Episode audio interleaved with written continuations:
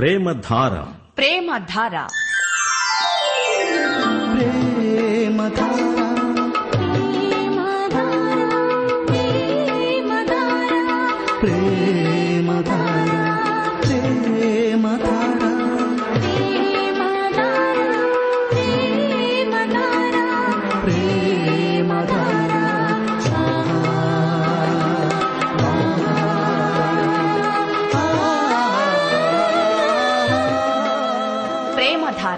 ప్రేమధార. Bible అధ్యయన పాఠశాల. శ్రోతలకు స్వాగతం. దేవుని పవిత్ర బైబిలు గ్రంథంలో నుండి నూతన ఆధ్యాత్మిక పాఠాలు. ప్రేమలో క్షమ ఉంది. దేవుని ప్రేమలో పాపక్షమ ఉంది. దేవుని ప్రేమ ధారావాహికంగా ప్రవహించే వేద పారాయణ కార్యక్రమం. ప్రేమధార.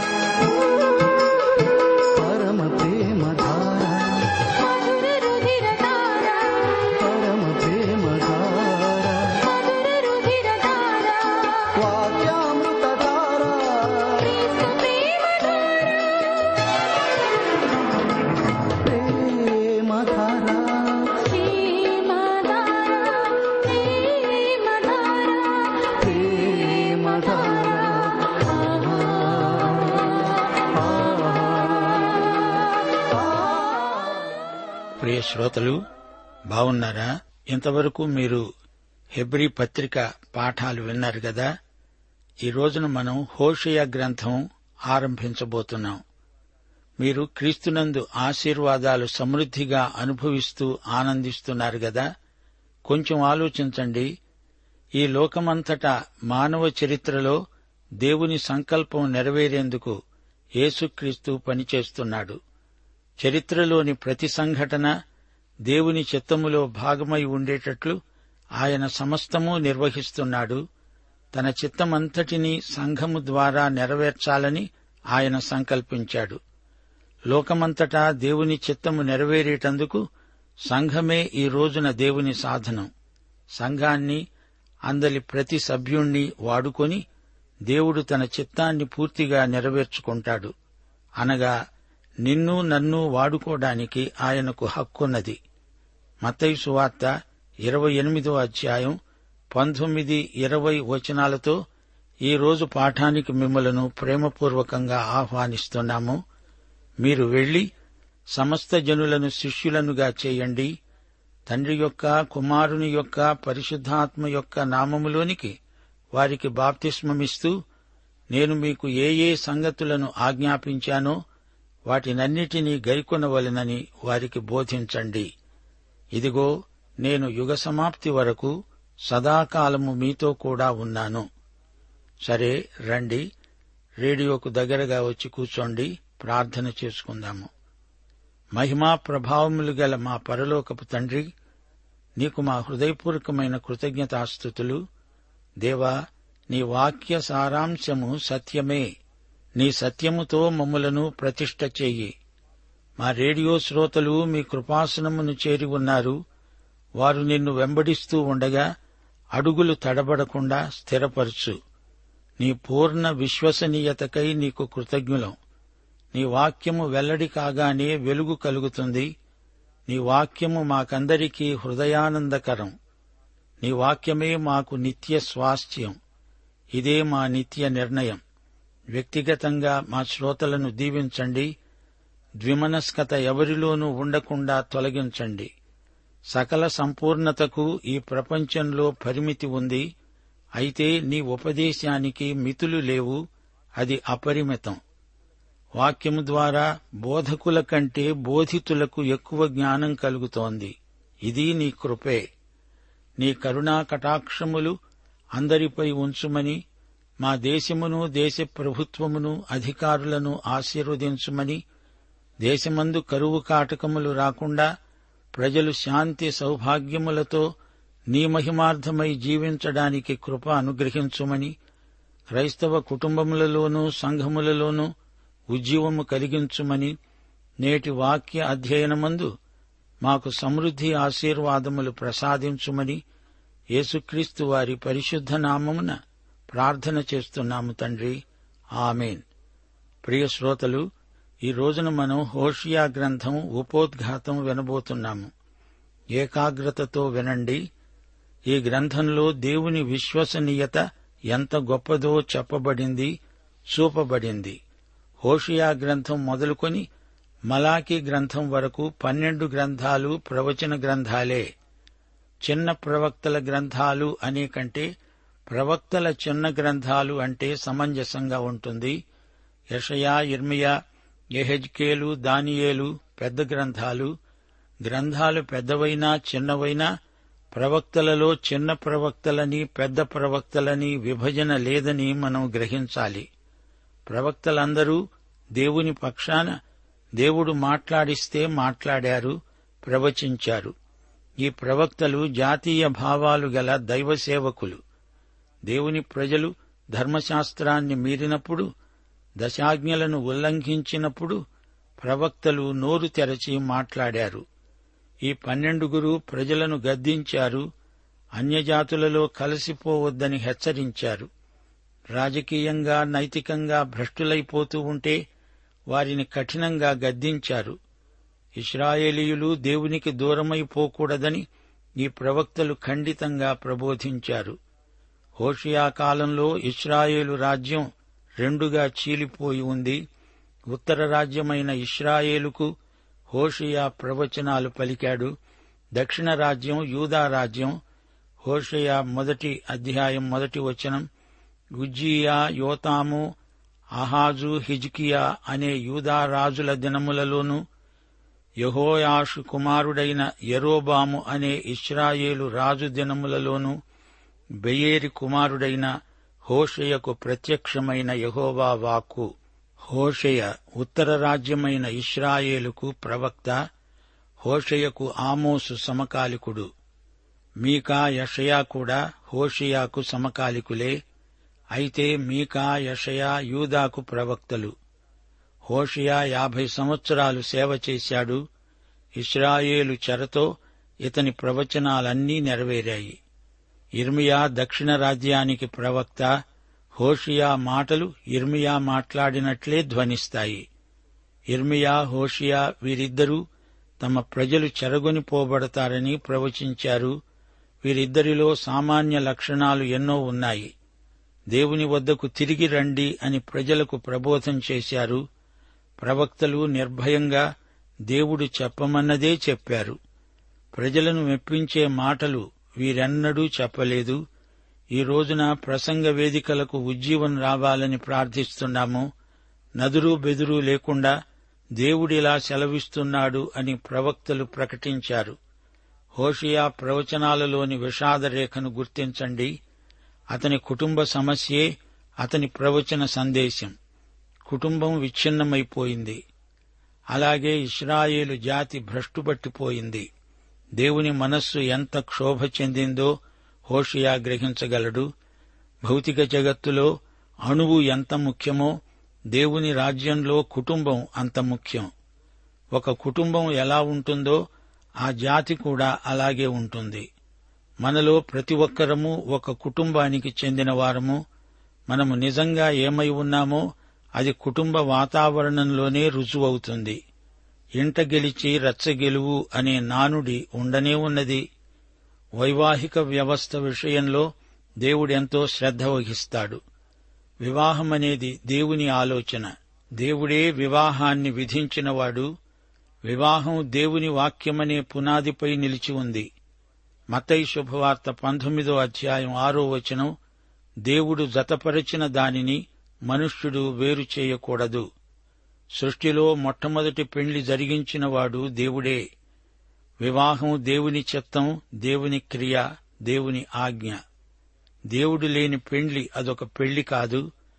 మార్కు సువార్త పదో అధ్యాయం ఎనిమిదో వచనం వారిద్దరూ ఏక శరీరము. గనుక వారిద్దరుగా ఉండక ఏక శరీరముగా ఉంటారు.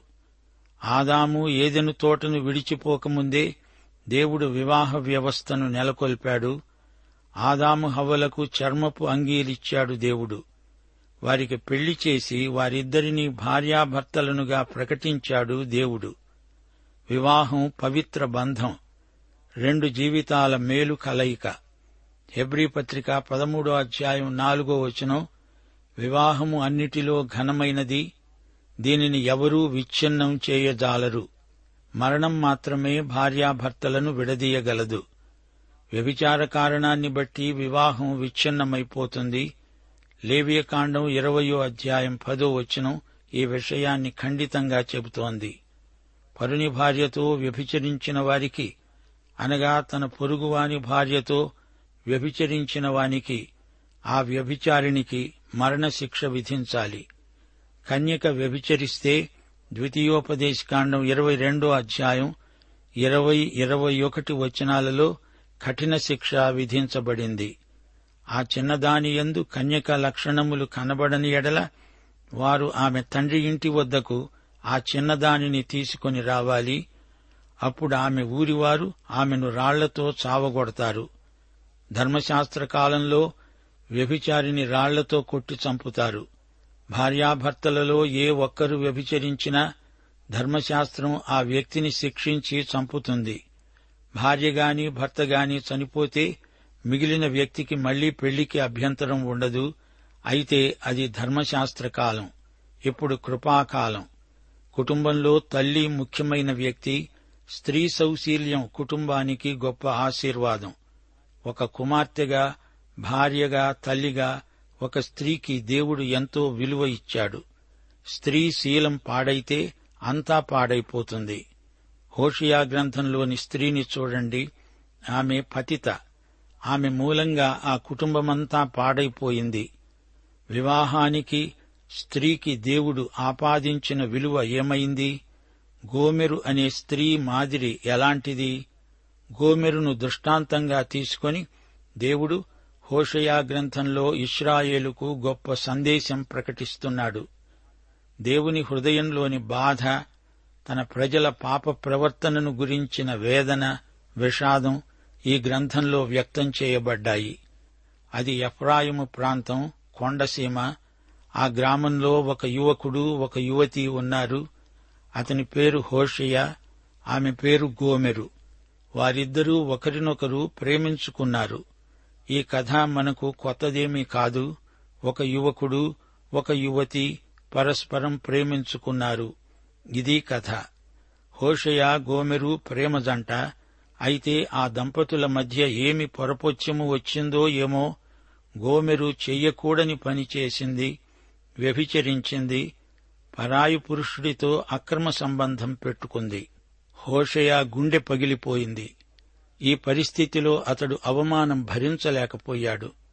మోషే ధర్మశాస్త్రానికి ఫిర్యాదు చేస్తే ఆమెను అక్కడికక్కడే రాళ్ళతో కొట్టి చంపుతారు. ఆమె భర్తను మోసగించిన వ్యభిచారిణి. ఈ సంఘటన తరువాత ఏడొందల సంవత్సరాలకు అదే ప్రాంతంలో యోసేపు అనే వ్యక్తికి మరియ అనే కన్య ప్రదానం చేయబడింది. అతడు మరియ గర్భవతి అని తెలుసుకుని ఆమె శీలాన్ని శంకించాడు. దేవుడు అతని అపోహను తొలగించాడు. గాని ఇక్కడ గోమెరు విషయం నిజం. ఆమె వ్యభిచారం చేస్తున్నది ఈ నేపథ్యంలో హోషియా గ్రంథం రాయబడింది. మొదట యహోవా హోషయ్యా ద్వారా ఈ మాట సెలవిచ్చాడు. జనులు యహోవాను విసర్జించి బహుగా వ్యభిచరించారు. గనుక నీవు పోయి వ్యభిచారము చేసే స్త్రీని పెండ్లాడి వ్యభిచారము వల్ల పుట్టిన పిల్లలను తీసుకో అని ఆయన హోషయ్యకు ఆజ్ఞ ఇచ్చాడు. ధర్మశాస్త్రం అంటోంది ఆమె వ్యభిచారిణి ఆమెను రాళ్ళతో కొట్టి చంపాలి. దేవుడంటున్నాడు కాదు నీవామెను పెళ్ళాడాలి. హోషియా బదులు చెప్పకుండా దేవుడు చెప్పినట్లే చేశాడు. ధర్మశాస్త్రానికి దేవుడైన వాడే ఈ మాట చెబుతున్నాడు. హోషియా ధర్మశాస్త్రం మాట కాదు అంతకు మించిన దేవుని మాటే విని గోమెరును పెళ్ళాడాడు. ఆమెను భార్యగా స్వీకరించి ఇంటికి తెచ్చుకున్నాడు. మొదటి కొరింతి ఆరో అధ్యాయం పదకొండో వచనంలో పౌలు అన్నాడు వేశ్యతో కలుసుకునేవాడు దానితో ఏకదేహమై ఉన్నాడని మీరెరుగరా? వారిద్దరూ ఏక శరీరమై ఉంటారు అని మోషే చెబుతున్నాడు కదా. ఈ వివాహాన్ని గురించి ఆ గ్రామంలో నలుగురు నాలుగు మాటలన్నారు. ఆడిపోసుకున్నారు. దుర్విమర్శల ద్వీపకల్పంలో హోషయా గోమేరుతో కాపురం చేస్తున్నాడు. దైవాజ్ఞ స్థానికంగా అందరూ చీకొట్టారు. కుష్ఠురోగి కంటే కనాకష్టంగా చూచి అందరూ చీదరించుకున్నారు. లేచిపోయిన దాన్ని పెళ్ళాడాడు అంటూ వేళాకోళం చేశారు. హోషియాకు ఎంతటి అవమానం! గోమెరు అతనికి పిల్లలను కన్నది. ఈ విచిత్ర దంపతులకు ముగ్గురు పిల్లలు. ఇద్దరు కొడుకులు ఒక కూతురు. వారి పేర్లు మనకు పెద్ద కథ చెప్తాయి. ఈ పేర్లలో ఇస్రాయేలు జాతికి గొప్ప సందేశం ఉంది. పెద్ద కొడుకు పేరు ఎజ్రయేలు. దేవుడు వెదజల్లుతాడు. దేవుడు ప్రతీకారం చేస్తాడు అని ఈ పేరుకు అర్థం. ఈ సందేశం యహూ కుటుంబానికి వర్తిస్తుంది. అహాబు కుటుంబాన్ని యహూ ధ్వంసం గావించాడు. అది దేవుని ఆజ్ఞే. అయితే అతనిది కక్ష సాధింపు మనస్తత్వం. అందుకని అతని మీదికి కూడా తీర్పు వచ్చింది. ఇస్రాయేలును నేను చెదరగొడతాను అంటున్నాడు దేవుడు. అయినా దేవుని తీర్పులో కూడా కరుణ ఉంది. తరువాత ఒక కుమార్తె ఈమె పేరు లోరుహామా. తండ్రి జాలిని ఎరుగనిది అని ఈ పేరుకు అర్థం. అనాథ శిశువని కాదు గాని తన తండ్రి ఎవరో దీనికి తెలియదు. తండ్రి ఎవరో ఎరగని బిడ్డ ఎంత అవమానం. దేవుణ్ణి ఆయన కనికరమును ఎరుగని దుర్బీజులు. ఇక మూడో కానుపు మగపిల్లాడు. వీని పేరు లో అమ్మి. ఈ పేరుకు అర్థం నా ప్రజలు కారు. అనగా నీవు నా బిడ్డవు కావు. చూచారా? అందరూ దేవుని బిడ్డలు కారు. తిరిగి జన్మించిన వారే దేవుని బిడ్డలు. యేసుక్రీస్తునందు విశ్వసించిన వారే దేవుని బిడ్డలు. యోహాను సువార్త ఎనిమిదో అధ్యాయం నలభై నాలుగో వచనంలో ప్రభువు యూదులతో అన్నాడు మీరు మీ తండ్రి అయిన అపవాది సంబంధులు. మేము దేవుని సంతానము అని చెప్పడానికి వారికి హక్కే లేదు. సోదరుడా సోదరి నీవు లో అమ్మివా? నీవు దేవుని బిడ్డవేనా? కాకపోతే ఇప్పుడే కావచ్చు. యోహాను సువార్త మొదటి అధ్యాయం పన్నెండో వచనం తనను ఎందరు అంగీకరించారో వారికందరికీ అనగా తన నామమందు విశ్వాసముంచిన వారికి దేవుని పిల్లలవడానికి ఆయన అధికారం అనుగ్రహించాడు. హోషియా కుటుంబగాథ విషాదకరమైనది. గోమెరు తిరిగి ఇల్లొదిలిపెట్టి లేచిపోయింది. తిరిగి తన పాత జీవితంలో పడిపోయింది. పడుపు వృత్తి సాగిస్తోంది. గాని దేవుడేమన్నాడు? వెళ్ళు తిరిగి ఆమెను ఇంటికి తెచ్చుకో. సరే హోషియా దేవుడు చెప్పినట్లే చెయ్యాలని చూచాడు. పిల్లలను పంపాడు. వారు తల్లిని ప్రాధేయపడి అడిగారు ఆమె రానన్నది. ఆ తరువాత ఆమె తనను తాను బానిసగా అమ్ముకున్నది. హోషియా వెళ్ళి ఆమె వెల చెల్లించి బానిసత్వం నుంచి విడుదల చేసి ఇంటికి తెచ్చుకున్నాడు. వింటున్నారా సోదరీ సోదరులారా మన రక్షకుడైన యేసు ప్రభువు దీర్ఘశాంతం ఎంత గొప్పదో చూడండి. ఆయన మన సృష్టికర్త. మనము ఆయనకు చెంది ఉన్నాము. అయితే మనము ఆయనను విడిచి దూరంగా తొలగిపోయాము. లోకంలో దేవవ్యతిరేక వైఖరితో బ్రతికాము. మన ప్రేమను అంతఃకరణను లోకానికే ఇచ్చివేశాము. మనమింకా పాపులమై ఉండగానే యేసు ప్రభువు మన పాపాలను క్షమించి మన కోసమై శిలువపై బలియాగమయ్యాడు. తన రక్తంతో మనల్ని కొన్నాడు. మనలను తన బిడ్డలనుగా చేసుకున్నాడు. ఆయన ప్రేమ ఎంతో త్యాగపూర్వకమైనది. సరే ఇంత జరిగిన తర్వాతనైనా గోమెరు పశ్చాత్తప్తురాలై తన భర్తకు విశ్వసనీయురాలైందా? అయి ఉండవచ్చు. ఆ విషయం చెప్పబడలేదు. దేవుడు తన జాతిని ఒక గోమెరు అన్నట్లే చూచి వారందరి కోసం విలపించాడు. మీరు విశ్వాసఘాతకులు అంటున్నాడు. నిజమే ఇస్రాయేలు ఒక జాతిగా గోమెరులాగే వ్యవహరించింది.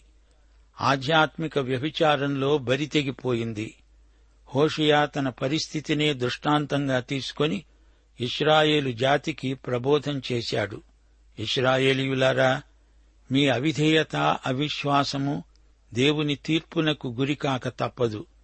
మీరు దేవుణ్ణి ఎరుగని వారు కారు అయినా ఎందుకింత నైతిక విద్రోహానికి ఒడిగట్టారు? దేవుడు మిమ్మలను ఈజిప్టు నుండి విడుదల చేసి తెచ్చాడు గదా. మిమ్మలను పక్షి రెక్కల మీద తెచ్చినట్లు తెచ్చానే అయితే మీరు చేసిందేమిటి అంటున్నాడు దేవుడు. బంగారు లేగదూడ విగ్రహాన్ని పూజిస్తారా? ఇంకా ఈ రోజు వరకు మీరు పాఠం నేర్చుకోలేదా? ఉత్తర రాజ్యంలో ఒకటి కాదు రెండు బంగారు లేగదూడలను పెట్టుకుంటారా? సజీవుడైన సత్యదేవుణ్ణి విడిచి లేగదూడ పూజకు తిరిగారా? ఇస్రాయేలు నీవొక ఆధ్యాత్మిక వేశ్యవై గోమెరులాగా అయిపోయావా? ఇంత ఘోరమైన పాపానికి అపచారానికి పాలుపడ్డావెందుకని? అవిశ్వాసం అనేది ఒక స్థితి మాత్రమే కాదు అది ఒక క్రియ. అవిశ్వాసం వారి క్రియలలో కనపడుతోంది. మనమంతా స్వతహాగా అవిశ్వాసులమే అవిధేయులమే పాపులమే. అయితే క్రీస్తునందు విశ్వాసముంచిన వారిని ఆయన క్షమిస్తాడు రక్షిస్తాడు. అవిశ్వాసమనే పాపానికి పరిహారం పరిష్కారం ఒక్కటే. యేసుక్రీస్తునందు విశ్వాసం. దేవుడు వెలుగునిచ్చినప్పుడు దానికి వ్యతిరేకంగా జీవించడం గొప్ప పాపం. సువార్త వెలుగే దానిని తిరస్కరించడం పాపం. దేవుణ్ణి గురించి అసలు తెలియనివాడైనా నయం. తెలిసి ఉండి ఆ ప్రకారం జీవించకపోవడం అంతకంటే ఘోరం. దేవుని ప్రేమ బయలుపరచబడి ఉంది. ఆ ప్రేమను తిరస్కరించడం అన్నిటికంటే గొప్ప పాపం. ఇదే హోషియా సందేశం. ఇదే హోషియా ప్రబోధం. గోమెరు చేసిన పాపం ఎంతో ఘోరం. ఎంత గొప్ప ఆధ్యాత్మిక నేరమో చూచారా? గోమెరు వివాహ నియమాన్ని భంగపరచడమే కాదు తననెంతో ప్రేమించిన భర్తకు ద్రోహం తలపెట్టింది. సోదరీ సోదరులారా వినండి. నిన్నెంతో ప్రేమించిన దేవుణ్ణి నీ రక్షకుడైన యేసుక్రీస్తును తిరస్కరించడం ఆధ్యాత్మికంగా గొప్ప అపచారం. ఆయన ఎడల ఎవరైనా పాపం చేస్తే ఆయన మాట వినకపోతే ఆయనను ఎరిగి ఉండి కూడా అవిధేయులైతే ఆయనను అసలు ఎరుగని వారికంటే మరీ ఘోరమైన అపచారం చేసిన వారవుతున్నారు. హోషియా ఒక ప్రవక్తగా పాపమంటే ఏమిటో చూపడానికి గోమెరును దేవుడు ఒక దృష్టాంతంగా తనకిచ్చాడని గ్రహించాడు. దేవుని ప్రేమకు వ్యతిరేకంగా చేసిన పాపం మరీ తీవ్రమవుతుంది. ఇస్రాయేలీయులను దేవుడు ఎంతో ప్రేమించాడు. ఆయన విమోచకుడని ఇస్రాయేలు అనుభవపూర్వకంగా ఎరుగును. దేవుని కాపుదల క్షమాపణ ఎలాంటివో ఇస్రాయేలు జాతికి బాగా తెలుసు.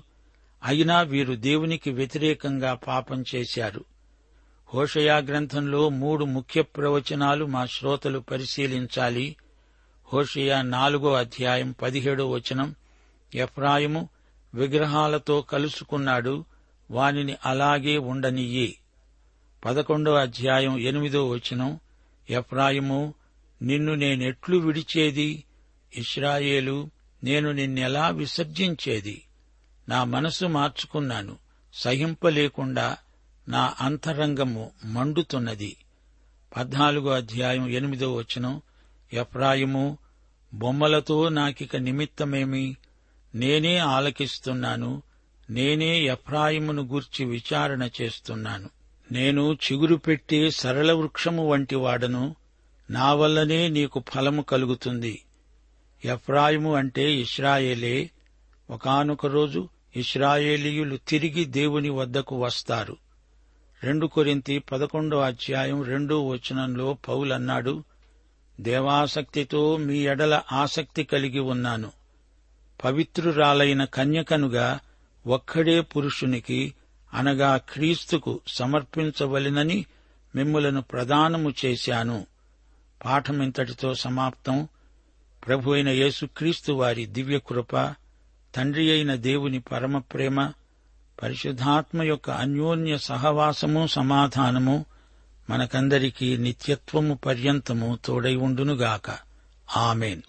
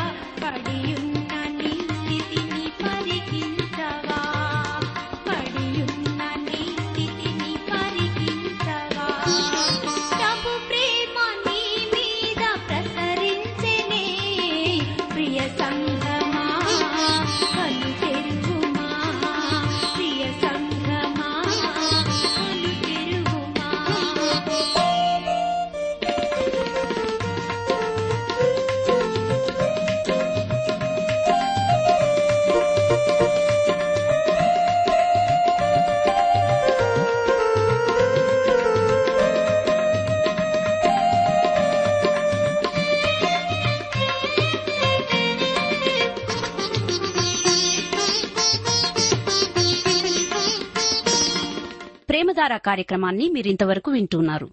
హోషియా గ్రంథ ధ్యానాల ద్వారా మీరు పొందిన మేలులు ఆశీర్వాదాలు తప్పక మాతో పంచుకనండి. మీరు వింటున్న హోషియా గ్రంథ వర్తమానాల సారాంశాన్ని గొప్ప ప్రేమ పుస్తక రూపంలో సిద్దం చేస్తున్నాం. ఎంత ఘోర పాపినైనా ప్రభు ఎలా క్షమిస్తాడో విషదపరిచే ఈ ప్రేమ పుస్తకాన్ని ఉచితంగా పొందగోరేవారు ఈ రోజే మాకు వ్రాసి లేదా ఫోన్ చేసి మీ పేరు నమోదు చేయించుకోవచ్చు. మీరు ఫోన్ చేసినప్పుడు లేదా ఉత్తరం రాసినప్పుడు మీ పూర్తి చిరునామా తెలియపరచగలరు. మా అడ్రస్ ప్రేమతార ట్రాన్స్వర్ రేడియో ఇండియా తపాలా సంచి నాలుగు సికింద్రాబాద్ ఐదు సున్నా సున్నా సున్నా ఒకటి ఏడు. మా సెల్ ఫోన్ నంబర్ తొమ్మిది మూడు తొమ్మిది తొమ్మిది తొమ్మిది ఐదు రెండు ఐదు ఏడు సున్నా. మరొక నంబర్ తొమ్మిది మూడు తొమ్మిది తొమ్మిది తొమ్మిది ఐదు రెండు ఐదు ఎనిమిది సున్నా. మా email ID Telugu TTB at radio eight eight two dot com మా వెబ్సైట్ను కూడా దర్శించండి. WWW dot radio eight eight two dot com మేఘాలపై రారాజు యేసు రయముగరానుండెను. మేఘాలపై రారాజు యేసు రయముగరానుండెను. లోకమంతా ఒక దినమున లయమైపోవును ఇది నిజము? సిద్ధపడుమా ఓ సంఘమా? సిద్ధపరచుము లోకమును? యేసుని వైపే చూచెదను. యేసుని వెలుగులో నడిచెదను. యేసుని కోరకే బ్రతికెదను. యేసుని ప్రేమను చాటెదను. యేసుని మహిమను పొందిద